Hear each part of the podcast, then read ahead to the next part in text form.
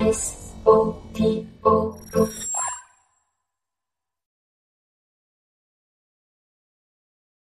시몬 베유가 그랬다. 노동자들이 자신의 삶 속에서 예술가들이 예술이라는 매개를 통해 간접적으로 추구하는 풍요로움을 소유할 수 있어야 한다고. 인간의 소명은 수고하여 순수한 기쁨에 도달하는 것이라고. 학생도 직장인도 그만두었으니 오랫동안 과외시봤던 내 책들을 정리하기로 했다. 요즘 보통 사람에게 책은 너무 크고 무겁다. 가지고 있고 싶어도 놓아둘 곳이 마땅치가 않다. 먼저 재본 책들을 전부 스캔을 떠 PDF 파일로 만들고 꼭 필요한 책들도 역시 파일로 만들어 외장하드에 넣었다. 중고로 팔 수 있는 건 팔고 전공서적은 필요한 후배들에게 나눠주고 파괴한 책들은 모두 폐유지로 팔았다. 폐유지를 판 돈으로 가족들에게 짜장면과 탕수육을 쏘았다. 책을 파괴하다 보니 만들어진 모양새가 저마다 다르다는 걸 알게 되었다. 단단히 만들어진 책을 뜯을 땐 아쉬운 마음이 컸다.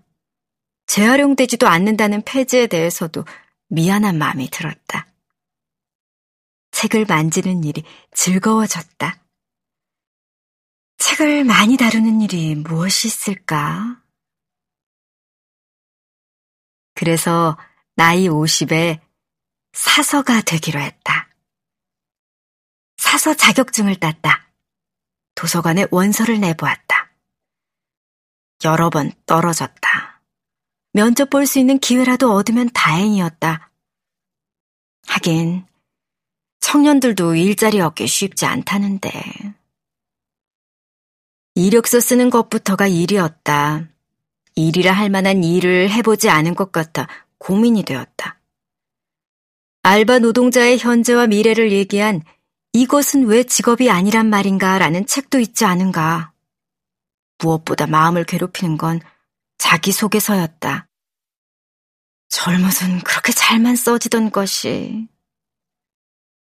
드라마 나의 아저씨의 지한이처럼 달리기를 잘한다고 쓰거나 김영하 단편 바람이 분다에서처럼 일자리를 구해요.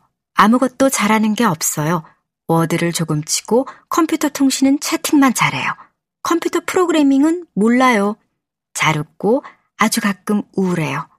종교도 없고 친구도 없어요. 야근할 수 있지만 토요일은 일하고 싶지 않아요. 영화를 좋아하고 소설을 싫어해요. 바흐와 너바나를 좋아해요. 일터가 조용한 곳이면 좋겠어요. 호출기로 연락주세요. 하고 쓰면 뽑아주려나? 억지로라도 쿨할 수 있는 건 한 살이라도 어릴 때나 가능하다. 흔히 말하는 디지털 리터러시에 뒤떨어져 보일까 하여 컴퓨터 활용 능력도 땄다. 아무리 해도 나의 자기소개서에는 자꾸만 회한 비슷한 감정이 끼어들었다. 무엇보다 왜 일을 하려 하는가에 대한 답이 있어야 했다. 자기소개서엔 너무 진지충이라 할 것 같다 못 쓰지만 그래도 내 마음속엔 나침반 같은 글이 하나 있다.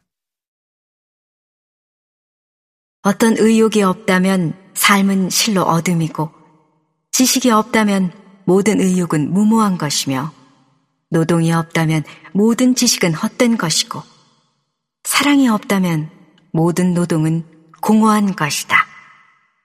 일에 대하여 칼릴지브란 예언자에서. 나는 공부를 좋아한다.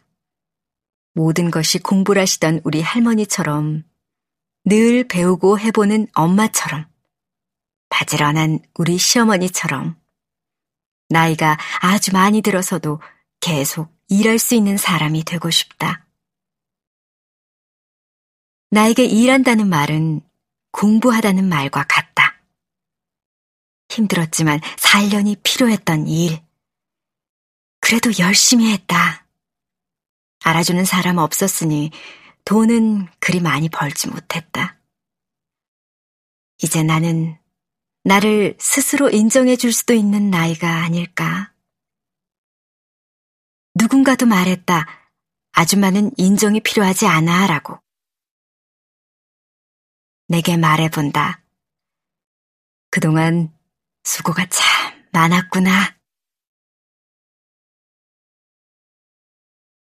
책을 만지면 그 책을 읽는 사람들의 생각 한 조각, 작은 목소리가 들리는 것 같다. 그래서 작은 도서관이라도 코로나라도 배가나 책수선 봉사를 하러 나갔다. 잘 빠지지 않는 살도 빠지는 힘든 날도 있다. 하지만 뭔가 모르게 뿌듯하다. 일하러 가는 아침이 기쁘다. 밥값 정도의 수고비도 나온다. 도서관에서 다른 일도 배우고 해볼 기회가 더 늙기 전에 있었으면 싶다. 일하는 게 노후 준비인 나는 일이 너무 하고 싶다. 이제 나를 위하는 것이 자식을 위한 일이고 사회를 위한 일이기도 한 나이가 되지 않았을까? 아니, 나를 좀 위해도 되는 나이가 아닐까?